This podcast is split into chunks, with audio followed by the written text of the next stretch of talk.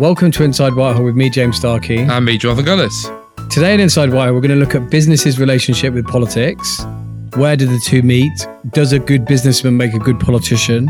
When does business need politics and vice versa? And when do they sometimes conflict? And to do that, we've got a fantastic guest today in the MP for Meriden, Saqib Bhatti. Welcome, Saqib. Hi, everyone. Saqib was the youngest, if I'm right, ever elected president of the Birmingham Chamber of Commerce, Yep. The first Muslim to do so. Uh, and being elected in 2019, then went on to become Sajid Javid's PPS during the time at Health. And then, crucially, for this episode, Conservative Vice Chair for Business, and is now Minister for Tech and uh, Digital and AI. Uh, digital economy, yeah. Corrected me. Thank you. Welcome.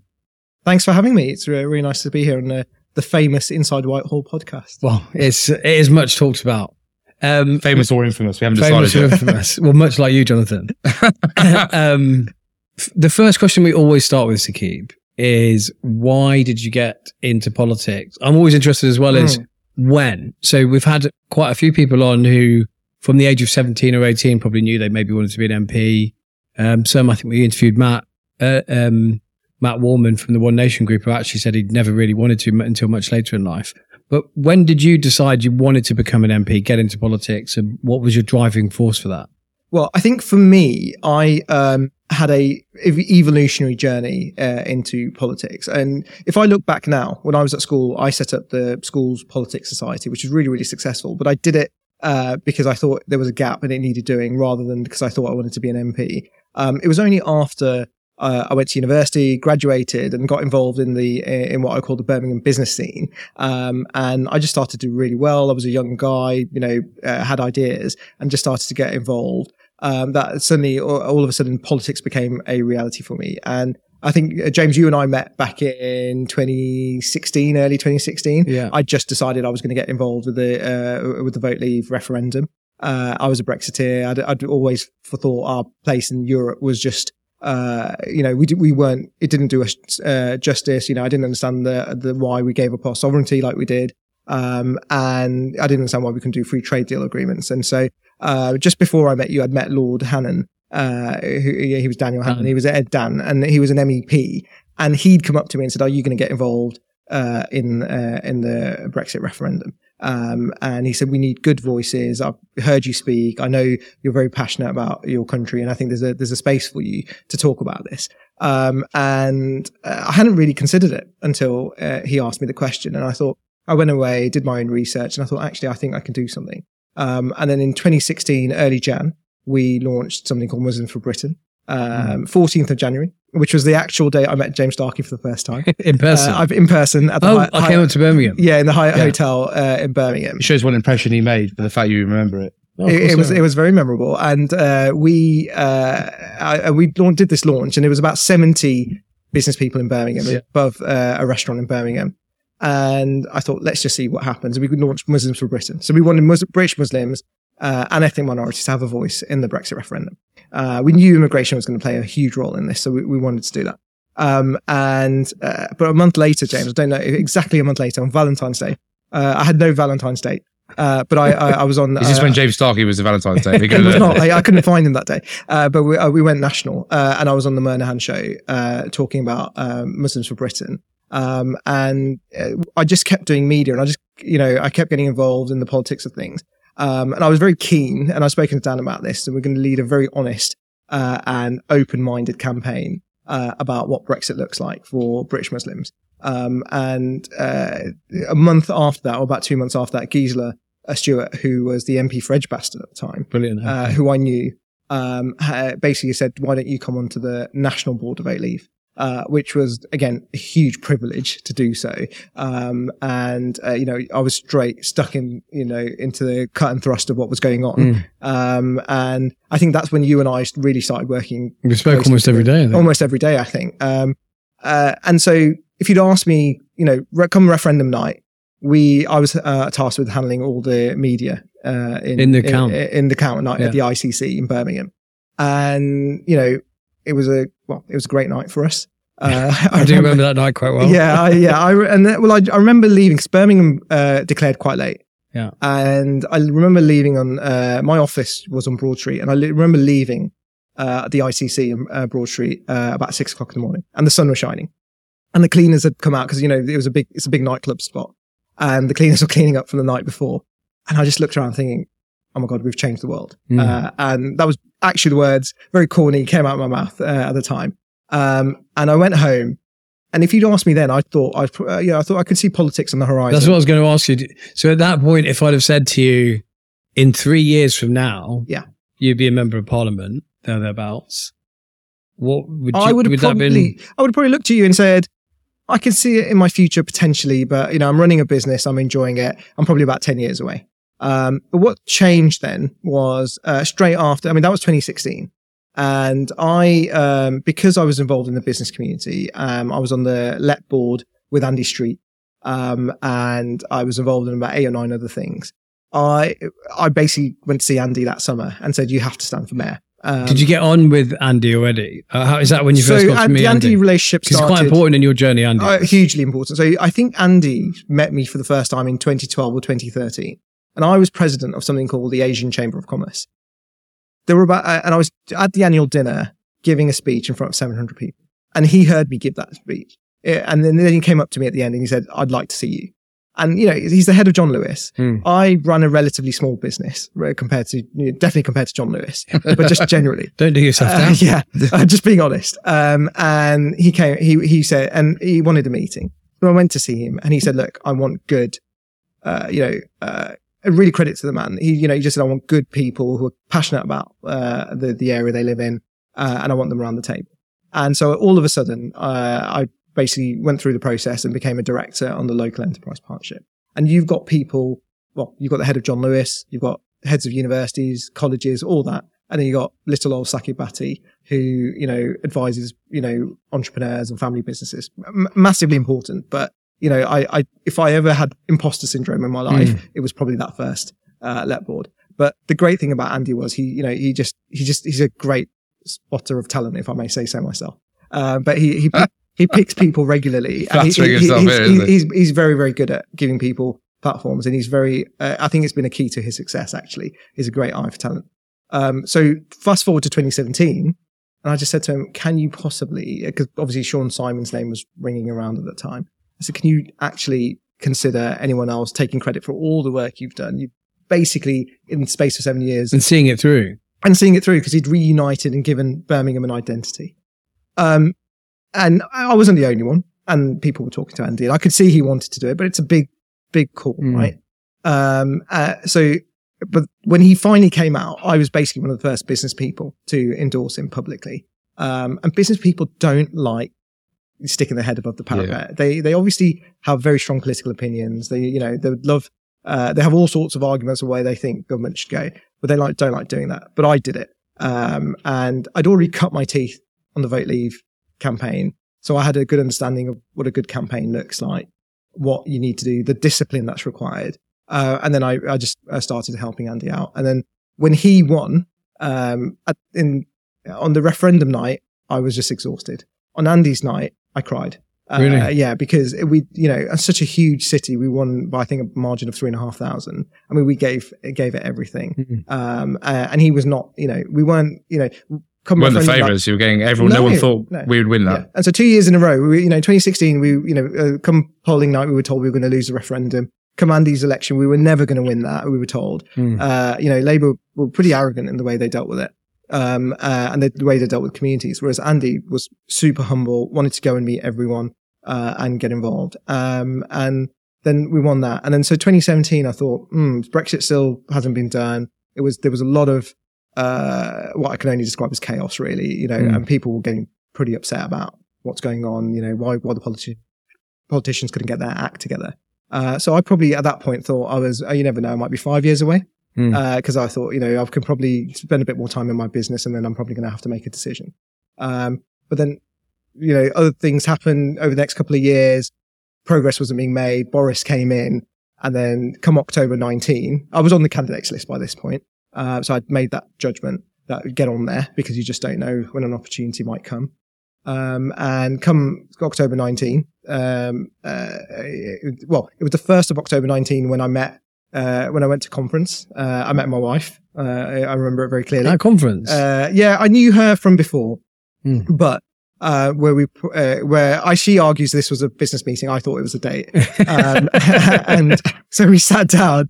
Uh, that this argument happens a lot in our uh, Yeah. in our household, but we sat down, uh, and uh, we, at that point, I didn't have a seat, um, and basically, uh, Meriden came up a few weeks later, uh, and I think fifth of November, I was a candidate, um, and you know uh, we were in by-election rules, um, and obviously I had the selection. by election, what just So by-election by election rules rules- are a specific way of selecting. Yeah, by-election rules are you're very close to an To an election, um, and they CCHQ effectively imposed three candidates. Yeah. I mean, we've touched on the business stuff with uh, Yeah. with An- Andy's. Andy's an exemplar. Yeah. Of a successful businessman who's become, I think, unarguably, whatever you think of him, a successful politician. He's won elections. He's done done a lot of stuff. But let's start with you personally. So you were president of the Chamber of Commerce. Mm. When you started to go into politics, you, you mentioned business people don't like to stick their head above the parapet. Because, because why do you say that? Because Yeah. there's risk, or or what's the reason that that, that happens? Oh, Well, look, I suppose if you're running a business, you know, if you were my client, do I, you know, I'm an, I was an accountant. Do I care what your politics are? Mm. Not really, right? Where I'm trying to sell you a product. And every time I sell you a product or a service, it's a relationship. And so we want to be able to connect. And if I start putting my head above, above, the, above the parapet, uh, and start, you know, uh, going on political kind of rants or political campaigns or whatever, you might not be of the same view and you might think, oh, actually, he's not the guy I want to do business with. So I think business people generally like to stay out of it. Mm. I also think, by the way, there is a, uh, just because someone is a very, very good business person, it does not make them a, uh, a good politician. Mm. And uh, I'm sure you've seen it. I've seen it. Uh, politics is a very strange beast, right? Uh, where the things take time. Sometimes it happens that you're building relationships like you do in business. Uh, but you know, in business, there's an end game, right? There's a, will you buy this product or will you buy this service? And if it's a yes or a no, and if it's a no, we move on and, you know, we might do business again one day. Uh, but if it's a yes, we, there's an exchange. In politics, it's a, it's a much, much trickier beast and you have to build a consensus. Mm. Sometimes you have to build up public opinion and, uh, have a crescendo and you might do everything you need to do, do and then ultimately there's no result at the end of But it. Well, I remember I spoke to a guy that um, runs a private equity firm, and we were talking about something in when I was in government and said, you know, we wanted to do this, and we found it difficult because essentially the civil service didn't want to do it. And the private equity guy, private equity guy turned around and said, "Well, if they did that in my company, I would just sack them. Mm. Because if I said this is what we're doing, and they were like, no, we don't really want to do that, I'd say, well, you, you know, you're gonna have to go and get another job. And I was like, yeah, you can't, you can't do that in government. And it was, um, it's an extreme example. Mm. But I, to me, it was one of the, when I was, I remember having this chat with this guy, and it was one of the things where I think sometimes business people can struggle in politics because they're, but that's what I'm kind of interested in. So Yeah. you're a business person who's got into politics. You're close friends with another business guy who's got into politics. What's the skill set? What is the skill set in business that is good for politics? What are the things you can take across? uh, relationship building is a huge one, really. I think you have to build relationships. If you don't do that, um, uh, you know, when I when I came in in 2019, uh, you know, Jonathan and I both did. Um, you're, you're, you know, I'm in a new organization, right? Uh, the first thing I actually thought to myself was, doesn't matter what you've done in the past, right? So 2019, got elected. A month later, got uh, got an MBE in the New Year's honors for what I'd already done. Um, and actually, um, I, uh, you have, you, you know, you have to earn your stripes all over again, right? And if you're a business person, you come in and you say, no, um, uh, you know, I've done all this in business and therefore I deserve this and I should be around the cabinet table. Mm. It's just not going to work, right? It's, uh, you have to build your credentials. It, politics is a completely different way. You have to understand the DNA of the party, uh, and you have to understand what makes people tick, uh, where your allies are, uh, uh, you know, and you might be an ally on one thing, but a com- you know, on a completely different issue, you'll have a completely different point of view, uh, and that person may not support you. But, you know, it doesn't mean they're disloyal. It's just they've got a different uh, uh, purpose. Uh, so in business, you, you uh, what you the relationship building is a huge asset, and you have to you have to do that. The other thing is actually you just need to be incredibly patient. I'd been on the board of the Chambers of Commerce. I'd been my first board I was on was on the Lunar Society, right, which is this old organization where James Watt and Matthew Boulton back in the day used to move and used to meet on a full moon uh, to discuss their ideas, right? Okay. So the Lunar Society was created, recreated in the 1970s for movers and shakers uh, to get around a table and to talk about how you progress the city. I was 25 or 26 and I was tasked, I came on board um, and I was the youngest by about 45 years. Uh, and they, they wanted me to help redo their constitution. Um, and what I had to do was be humble enough to say there are people who are more experienced than me who are going to advise me. Uh, but around that table were the Lord Lieutenant, were you know were people who'd been at the top of the business field, etc. And you know they, I had my job was to keep them disciplined, was to chair that meeting to understand uh, how you know I've got a result to get to and how you move uh, move the dial and, get to the result we need to. Uh, and so just being in business is not enough. You have to be able to understand how to, you know, if you, if you're able to run a board meeting, if you're able to understand the psychology of the people who are the decision makers, all of a sudden, if you come into politics, that's a great asset. Uh, if you don't understand that, you know, and you go gung ho and say, well, I've done X, Y, and Z. Well, you know, we are at the, you know, we're at the top of government right now and at the top of politics at the moment. You know, you meet, I, you know, in my job, I meet great civil servants. You know, they've got so much experience dealing with things. Um, even I'm, I have to say, well, actually, let me understand what, where their point of view is. And then obviously I'm the minister. It's, you know, they will give me advice, but it's for me to decide. And I obviously have to think about the politics of things. You say businesses don't want to stick their head above the parapet, but there'll be a feeling in the country right now, and it's seen around the world, particularly in Western society, that big multinational global conglomerates are sticking into political positions Mm. on certain things. Some people call this cultural stuff, others call it many other names, but essentially big businesses are taking positions on certain issues, which has led to the public in some cases calling for boycotts uh, of certain businesses on whatever side of the argument you're in. It's also leading to some people saying that that brand no longer represents their values.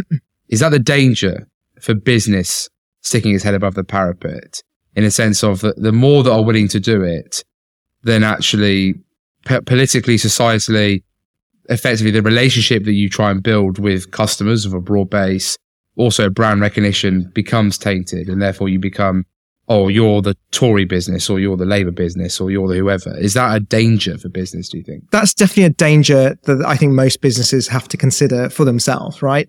Um, I clearly took a view that my politics were going to be separate to my business. Uh, so uh, in the referendum, uh, when I was doing stuff at the, you know, people connected me with the chambers of commerce. The difference between what I did at the chamber and what the CBI, for example, were doing was the CBI took a very overt stance in terms of what they want to do.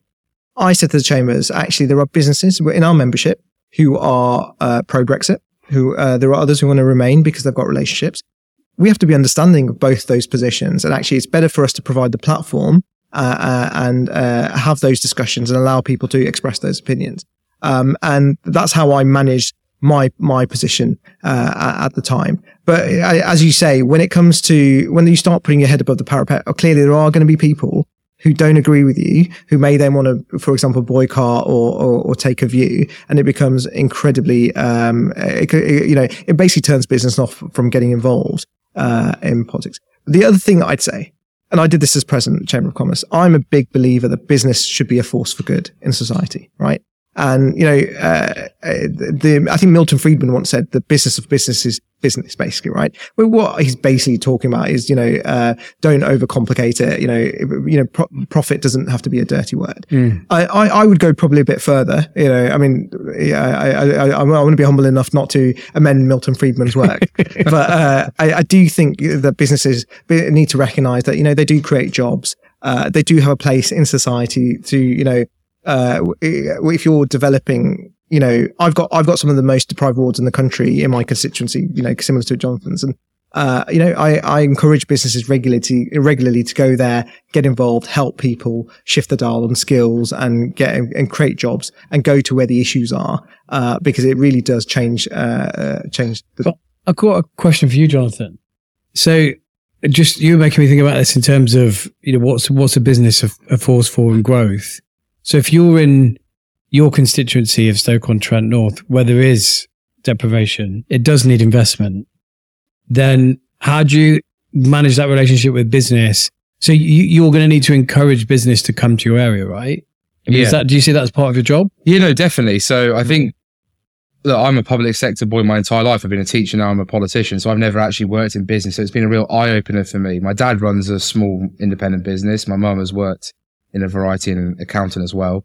Uh, although I don't think they're popular accountants, but you know they're. Uh, um, They're but great people. they're great people, misunderstood. but I, um, but look, for me, I found that a real learning curve because of course there's a lot of terminology.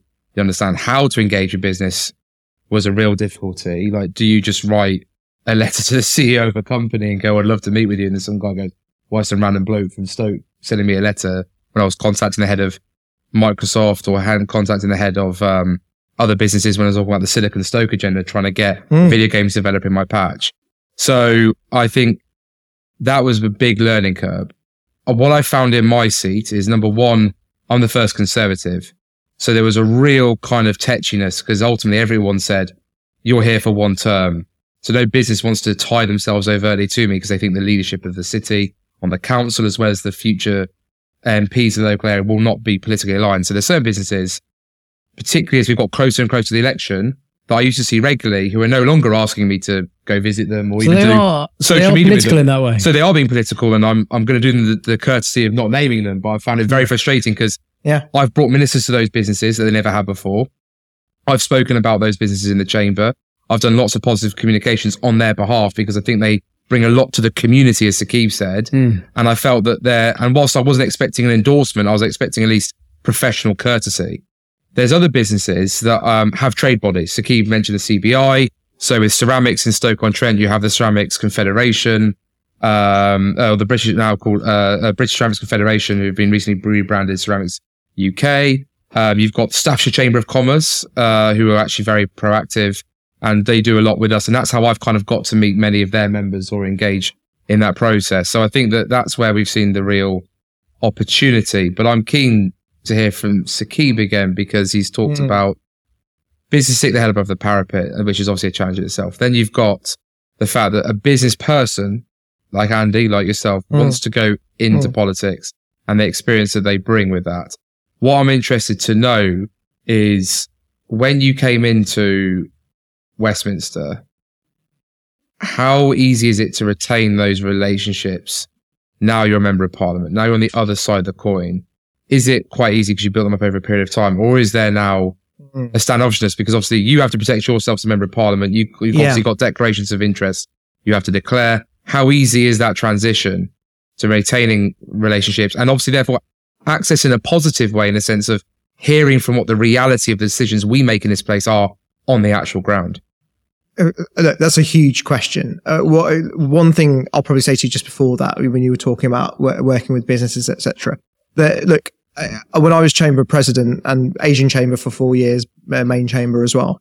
Uh, I had relationships with uh, Labour members of Parliament because you know you cover the Birmingham area. In fact, I didn't mention this. A Labour member of Parliament uh, from an area who I won't name took me out for a coffee in 2017 and said, "I think you should become a member of Parliament for the Tories." Uh, because Really? yeah, and uh, which is fascinating, right? Because uh, he, uh, oh, he'll probably give away. I don't know whether to take that as a compliment or Yeah, I was. Uh, I, I think the point uh, they, they were making was that actually you uh, clearly, you know, you uh, believe in private enterprise, and you know, you- you're you have conservative values, and obviously, I was I made it very clear who I was uh, in politically speaking. Uh, and they said actually there, there are good there are good people needed across the spectrum. Mm. Um, uh, and uh, I, the point I think I'm, I'm trying to make here is that actually I had to maintain relationships with uh, everybody Exactly. because I, uh, you know, you inherit the political landscape as businesses do, right? So I, wouldn't go too hard on them for uh, do, doing what they're doing because they have to do that to survive. Uh, but uh, you know, this is a, it's a like all things in life, it's a relationship game. Uh, and there will be those who will be willing to say, actually, we believe in what you stand for, uh, and they they will support you.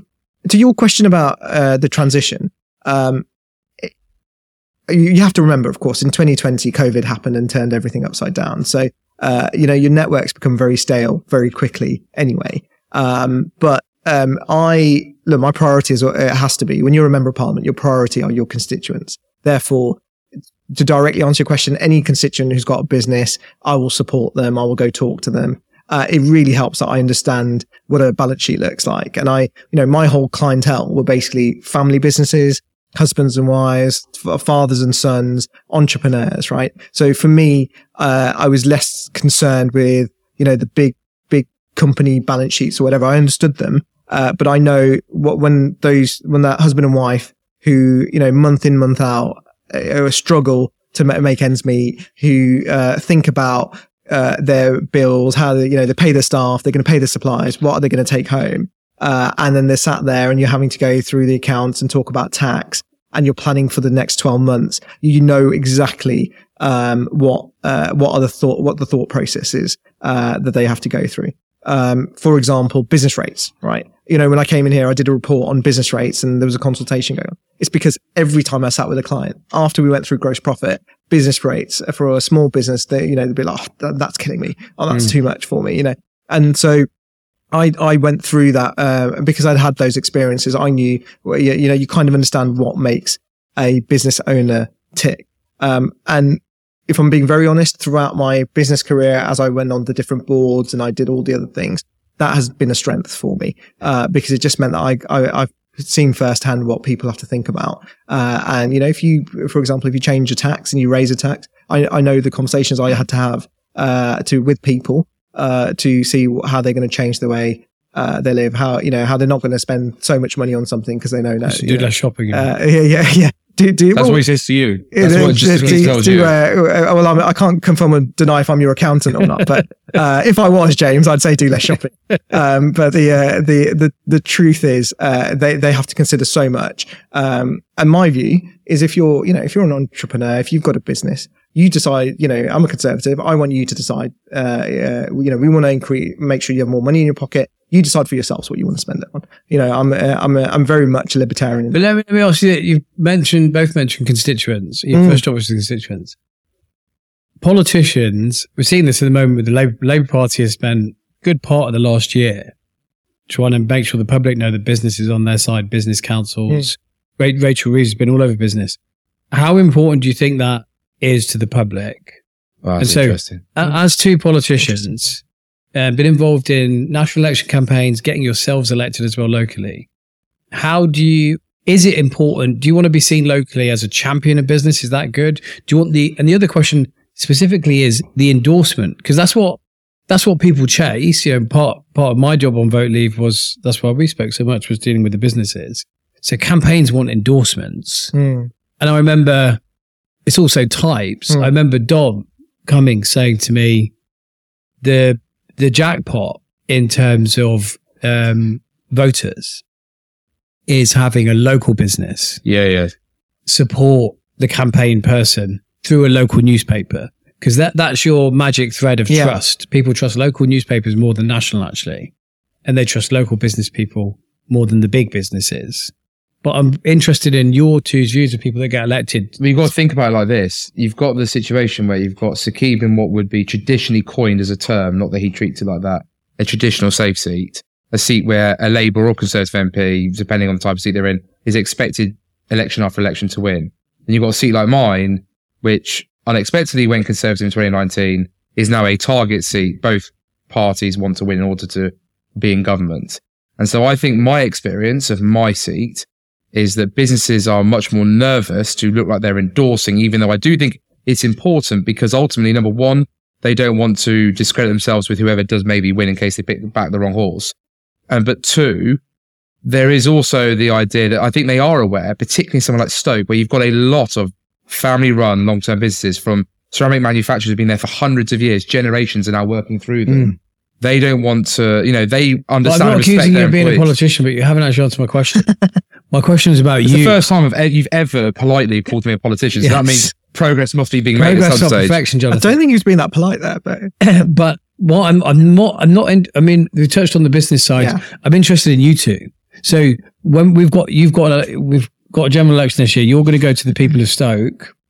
How important is it for you? Well, I was about, I was about to, to say because you've got generations of family and some family-run businesses. It will be important if that business backs that will have an influence on the shop floor. I've taken I've been lucky to have visits from two, pri- two, three prime ministers now uh, in this uh, five-year term, which is hmm. uh, something to. Well, get another one before the next election? No, no, definitely not, and hope not either. But I've been lucky, and I've seen the impact it's had taking Boris round Church or trying to Liz round Steelite on the shop floor of those local businesses to see someone like that they see day in, day out on their television, the buzz it creates in the community. And essentially, yeah, it will have an important impact in businesses being keen for those type of visits because it gives them the platform to raise their profile as well as raise any concerns that they have directly in those private meetings that happen behind the scenes um, before or after the visits taking place where you have the media and obviously all the comms teams for whoever surrounding it. So I think it is, I do believe it's important.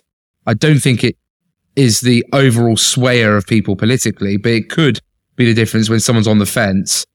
If it's a business that Saqib said is local, is trusted, is well known, those type of businesses are invaluable. So there are some big ones or small ones that are invisible to the public. There are others that are very emotional. That's why Stoke with ceramics is so unique. Mm. That would be a huge endorsement because that's the identity of the city. The potteries. yeah. There's also the football club and the charity organisations that surround that. There's Mm. also, um, you know, some that work with local schools on a large scale. Those would be important. Mm. But there's also like, I'm going to give Neil Woolridge here a shout out. The butchers in Smallthorne. That's probably a shameless attempt to get an endorsement. Uh, but Neil, for example, is someone who's had his business there. Is that where you get your sausages from? Trying to get some free sausages. I'm trying to, I am trying to get free, free piece of gammon. But you know, that's where, uh, that's where, you know, those type of businesses would be massive because they're Yeah. known long-term family brands. But I do think that there's a long way to go. Again, we talked about the high streets. You know, government, of course, shouldn't just be the thing that always bails out, but you need that relationship between the government and the private sector to deliberately choose to invest in places like Stoke. Because at the moment, business isn't voluntarily doing it themselves. The government's going to have to bring people to those places to do that. And so for me, in my time as an MP, I've been very frustrated that levelling up funding's been great and town deal fundings are great, but they're short term hits. They don't necessarily bring lots of private sector still investment with them because they will look at the health outcomes, they'll look at the education outcomes of that area and still say that's not the place for me. So the government has still a lot of work to do in those red wall kind of areas in order to build that But relationship on- with business. I think some of your points as well about long term planning. Um, I think, I mean, this is one of the things I think Jer- Jeremy Hunt certainly was seeking to address in his Mm. um, last budget on the grid. But so long term planning does bring us a bit to your current brief, Saki. Yeah. So Yeah. you're now minister across tech and AI, effectively digital. Yeah, digi- Minister for Tech and the Digital Economy. And the prime minister's stated aim Mm. is for this country to be a quote Mm. tech superpower by Mm. 2030. Mm. So on that, I just thought it'd be interesting. Yeah, Touched on business. The connection with your Yeah. current role is Yeah. exactly that. So yeah. tell us a bit more about your current role and how you're going to achieve that. Uh, look, I mean, the there is a. I'm I'm, I'm probably just going to just respond uh, uh, on on on Jonathan's point as well because I think you, you as conservatives we have to be clear about where the role of government starts and finishes and where the private sector uh, do their role. Now, I would argue there are lots of things um, that where the private sector has to do itself, um, and that's a very honest uh, relationship that I think the conservatives will have uh, with bi- the business community, and because sometimes it can be challenging. It can be, you know, it can be a, uh, it can be a difficult conversation. Uh, but the, uh, difference I think I was pointing out was that Labour will promise the world to everyone, Mm. uh, but the reality is they are go- they they they would be because it's not in their DNA. There'll be a lot. Uh, they'll have greater. They'll be more afraid to have that conversation. Uh, so on the high streets, for example, uh, is a great example. I mean, I'm I'm dealing with a situation on one of my high streets at the moment where you know there's a private sector developer who's not developing the area you know is treating the people badly um, and actually i think the uh, ultimately the solution will this uh, for this will be probably working with the mayor uh, there'll be some support uh, in terms of what happens around planning or around business rates planning, etc. Um, uh, and but ultimately, it will be a private sector led solution. And when I was at the LEP board, for example, we had the most successful enterprise zone, uh, which was in the centre of Birmingham. So when you go to Tory Party conference around the ICC, that all. Uh, all that we in the old library, that was the old 60s concrete blocks. Mm. They've all basically gone, uh, because, uh, we, we were able to make the argument for future rates, uh, uh, coming in and, you know, effectively, uh, putting an investment package together. But ultimately, that is still a private sector led. It was a LEP who led on that. Uh, with Andy Street doing that. So there are, you know, the, I think the fundamental difference will be that there is, uh, there will be private sector, uh, um, involvement at every step, step of the way. And we, we will always, uh, rely on that. In terms of AI, which Mm. kind of nicely develops into the future of whether it's ceramics or, uh, just the role of innovation. I think AI over the last year, you know, since basically ChatGPT uh, has uh, ha- has come to the fore, you know, the the evolution of AI has uh, massively accelerated uh, to the point where the Prime Minister quite rightly saw it as a huge opportunity. Um, and the whole world is seeing it. You know, China is, uh, America is, Europe is, uh, and uh, as many other countries are. Uh, but it also recognised that there is a uh, great potential for risk as well. You know, AI being used badly. So. Chat GPT is something called a uh, LLM. It's a large, it's a language, language model. learning model. That's right. Um, and um, you know, it is. you know, the newer versions are evolving really quickly.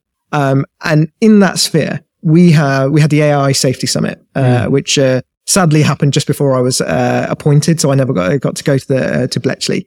Uh, but we we were able to bring countries from across the world over, and we were able to lead the conversation on what a future uh, looks like, where we're basically you know AI will not recognize borders, right? In tech, quite often doesn't, um, and therefore uh, it will be about making sure we test.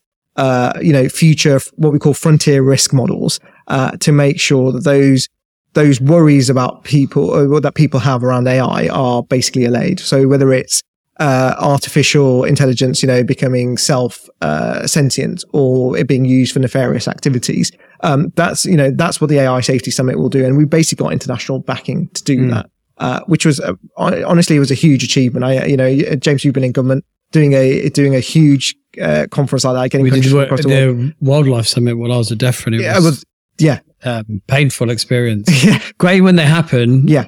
The build up to them. and of course the, the key to this is uh, legacy uh, and continuity basically um, and there's a big debate now uh, around uh, you know across the world around what you do in terms of ai and legislating it and the prime minister's been very clear we must understand what we're dealing with because there's no point just putting legislation out there and where uh, you know the EU have a ha, have done so, and it, I think it's it's a challenge because it's you know AI is, does not stand still, Mm. and we have to be able to have something that uh, in place that is dynamic. So uh, that's that's a very live conversation. But how how well do you?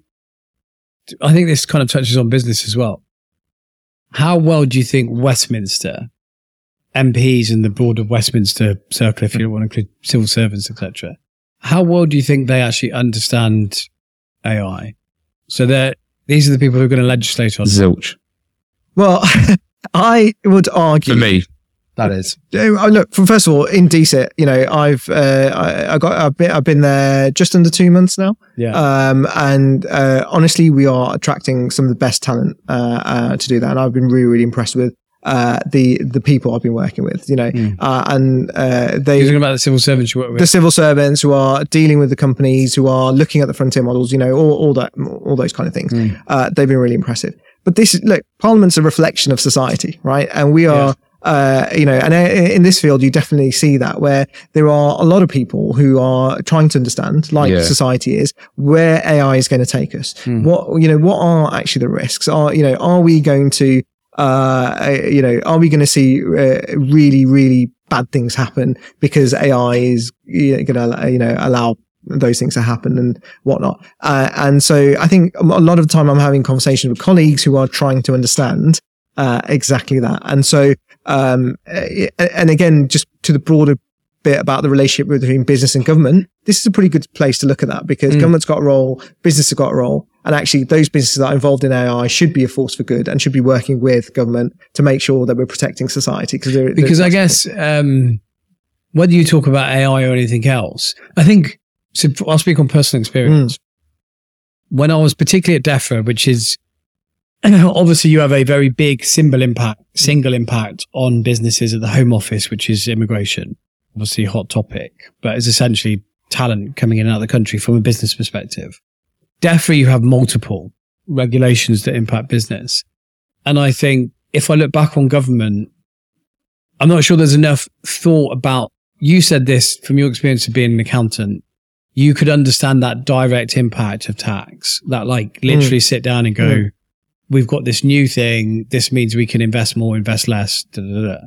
I think I don't know about you, Jonathan. You, you know, you, you know, not to be critical. You were a teacher, which is a great profession, but didn't have that experience in Yeah. business. Is I think did I always take into account the impact that some of the policies we're doing will have on business? That's not to say I wouldn't do the overall policy, but that's the speed of the policy, the way that you communicate it, the little tweaks you can make. I absolutely think the things that we did at DEFRA were right. Mm. Actually, even when I look back on them, I think they were the right things to do. But I think in my role, could I have maybe worked more with business to help them understand to make to make the right tweaks? You know, sure, no, I think I think politicians. I, I'll talk for myself. I think you definitely end up thinking about the individual more than you do about the impact on business because ultimately you're dealing with people on a day to day basis from the emails you receive to the visits you're holding to the surgeries you're having. So you're mainly interacting with individuals. Business visits are like the sort of cherry on the cake, as it were. They're the additional mm. thing. So I think that's where the difference. I mean, AI, I think the, the fascination with that and the interaction with business is what can AI do to increase productivity? I think it's a fascinating, you know, what's the biggest issue for teachers is workload. Mm. I say this from my own experience and obviously all the polling, all the focus groups shows that from the DFE to mm. trade union bodies. Can AI suddenly take over marking homework, for example? That would free up a lot of teacher time to actually mm. spend more time with students in small groups to do intensified supportive work. So they ensure kids catch up if they've fallen behind, but also to create really good quality lessons as well. That would have a huge impact on that sector, which has a huge outcome on the life chances of young people as well. So I think that's where, again, it's not just government and business, it's the public sector, government and business need to get much better at working together in this area because I think that will have such a positive impact. So, final question for you, keep: If in the future Jonathan moves into business, what do why, you? Why are you trying to make me more unemployable? What do you rate his his chances of success as? Uh, look, uh, let me put it this way.